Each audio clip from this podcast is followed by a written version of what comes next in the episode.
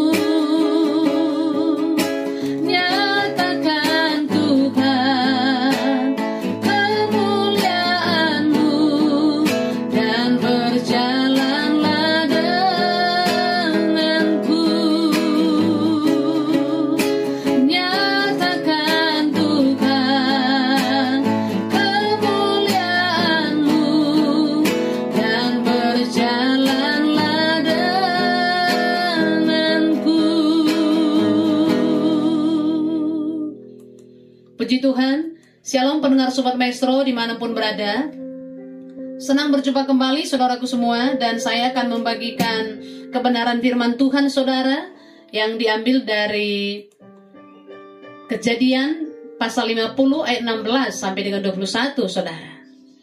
Kembali saya akan bagikan tema yaitu kedewasaan. Di bagian yang kedua kita akan belajar dari salah satu tokoh bernama Yusuf Bapak Ibu Saudara. Ayat 16 berkata begini, sebab itu mereka menyuruh menyampaikan pesan ini kepada Yusuf. Sebelum ayahmu mati, ia telah berpesan, beginilah, harus kamu katakan kepada Yusuf. Ampunilah kiranya kesalahan saudara-saudaramu dan dosa mereka, sebab mereka telah berbuat jahat kepadamu. Maka sekarang ampunilah kiranya kesalahan yang dibuat hamba-hamba Allah ayahmu. Lalu menangislah Yusuf ketika orang berkata demikian kepadanya. Juga saudara-saudaranya datang sendiri dan sujud di depannya serta berkata, Kami datang untuk menjadi budakmu. Tetapi Yusuf berkata kepada mereka, Janganlah takut sebab aku inikah pengganti Allah. Memang kamu telah mereka-rekakan yang jahat terhadap aku, tetapi Allah telah mereka-rekannya untuk kebaikan. Dengan maksud melakukan seperti yang terjadi sekarang ini, yakni memelihara hidup suatu bangsa yang besar. Jadi, janganlah takut aku akan menanggung makanmu dan makan anak-anakmu juga. Demikianlah ia menghiburkan mereka dan menenangkan hati mereka dengan perkataannya. Demikian firman Tuhan, berbahagialah setiap kita menden- mendengar firman Tuhan, terlebih lagi melakukannya. Saya berdoa supaya setiap pendengar Sobat Mesro di mana pun berada mendengarkan firman ini, Roh Kudus berikan kekuatan supaya dapat melakukannya. Puji Tuhan, Bapak Ibu Saudara. Kita akan belajar dari tokoh Yusuf ini, Bapak Ibu. Kedewasaan yang diimpartasikan Yusuf kepada kita. Apa menjadi pesan Yusuf melalui kejadian 50, 16 sampai dengan 21, Saudara. Latar belakang daripada kejadian pasal 50 ini ayat 16 sampai 21 itu adalah di ayat yang ke-15. Di situ di- diceritakan bahwa mereka ketakutan. Saudara-saudara Yusuf itu ketakutan sebab orang tua mereka sudah meninggal. Jadi mereka berpikir jangan-jangan Yusuf nanti membal apa? balas dendam kepada mereka atas apa yang pernah mereka lakukan terhadap Yusuf. Ketika mereka memasukkan Yusuf ke lubang sumur, lalu menjualnya juga saudara. Nah, jadi itulah yang menjadi ketakutan demi ketakutan saudara-saudara Yusuf. Jangan-jangan kita nanti akan mendapatkan sengsara karena Yusuf akan balas dendam. Tapi menariknya saudaraku semuanya adalah apa yang Yusuf lakukan saudara. Dan apa juga yang dilakukan oleh saudara-saudara Yusuf. Poin yang pertama adalah sikap kedewasaan yang ditanamkan atau yang ditunjukkan oleh saudara-saudara Yusuf, yaitu yang pertama adalah rendah hati. Ayat 19, 18 maksud saya ber- eh, saudara berkata begini, juga saudara-saudaranya datang sendiri dan sujud di depannya serta berkata, kami datang untuk menjadi budakmu. Jadi bersyukurlah kalau ada sesuatu yang tidak baik dalam kehidupan di masa lalu kita. Dan hal itulah menjadikan kita menjadi pribadi yang rendah hati. Bukan menjadi pribadi yang lebih sombong lagi. Saya saya punya kuasa sekarang. Nah, ini juga yang ini juga yang terdapat di dirinya Yusuf. Ayat 17 bagian terakhir berkata begini kan. Lalu menangislah Yusuf ketika orang berkata demikian kepadanya. Kenapa dia menangis? Karena dia memiliki hati yang sangat rendah hati. Bagaimana dengan kita saudara? Ketika ada orang yang datang minta maaf kepada kita, apakah kita dengan arogan dia berkata, oh iya memang kamu salah. Tapi kita tidak menjadi pribadi yang rendah hati saudara, itu kita sendiri yang jawab. Poin yang kedua saudaraku adalah sikap mengampuni. Ayat 19 berkata begini, tetapi Yusuf berkata kepada mereka, janganlah takut sebab aku inikah pengganti Allah. Jangan kita menjadikan diri kita ini Tuhan atas hidup orang lain. Ketika ada orang yang bersalah, kita menjadi Tuhan atas hidup mereka. Kegemaran kita lah menghakimi mereka, padahal kita juga belum tentu lebih baik daripada orang itu. Kita mungkin punya kesalahan, atau orang itu mungkin punya kesalahan nomor 10, tapi kita mungkin punya kesalahan nomor 5. Jadi sama-sama salah kan?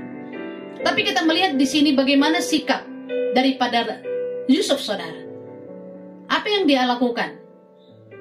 Dia tidak menjadi pengganti Allah. Lalu ayat yang ke-20 berkata begini, Memang kamu telah mereka-rekakan yang jahat terhadap aku. Tetapi tetapi Allah telah mereka-rekakannya untuk kebaikan dengan maksud melakukan seperti yang terjadi sekarang ini, yakni memelihara hidup suatu bangsa yang besar. Jadi ketika terjadi sesuatu hal yang tidak baik dalam kehidupan kita, mungkin itu orang lain yang berbuat saudara. Percayalah, hal itulah yang menjadikan kita menjadi pribadi yang gemar mengampuni.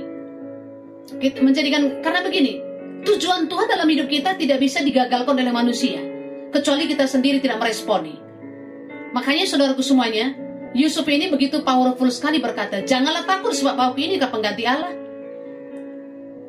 Arti mengampuni itu kan krinete kan, bahasa Yunaninya. Artinya adalah memposisikan orang lain sebagai posisi yang salah, sebagai pihak yang salah. salah. Makanya Bapak Ibu, karakter Yusuf ini luar biasa. Ini harus kita pelajari hari ini sebagai kita pribadi yang dewasa. Ketika kita sadar bahwa kita bukan Tuhan, maka gaya hidup mengampuni akan mendarah daging dalam hidup kita. Poin yang ketiga, saudaraku, adalah bertanggung jawab. Bertanggung jawab, saudara. Kalau kita sudah menjadi pribadi yang dewasa, kita harus menjadi pribadi yang bertanggung jawab. Ayat 21 berkata begini. Jadi, janganlah takut Aku akan menanggung makananmu dan makan anak-anakmu juga. Demikianlah ia menghiburkan mereka dan menenangkan hati mereka dengan perkataannya. Luar biasa saudara.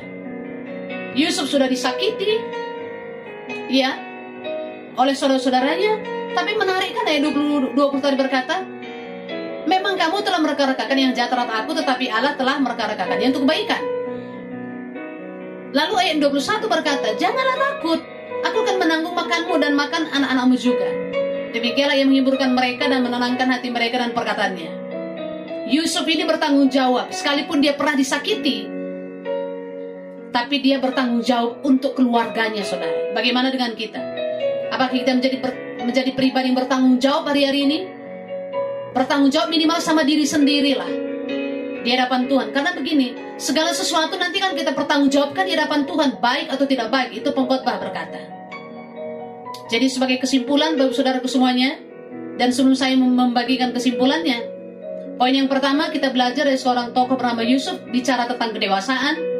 Poin pertama adalah rendah hati, kedua suka mengampuni ketika bertanggung jawab. Kesimpulan adalah rendah hati, sikap mengampuni, serta bertanggung jawab adalah karakter kedewasaan. Mari kita berdoa. Bapak dalam surga kami bersyukur, kami berterima kasih buat anugerah dan kebaikan Tuhan. Terima kasih buat firman-Mu yang mengingatkan kami supaya kami menjadi pribadi yang dewasa hari-hari ini.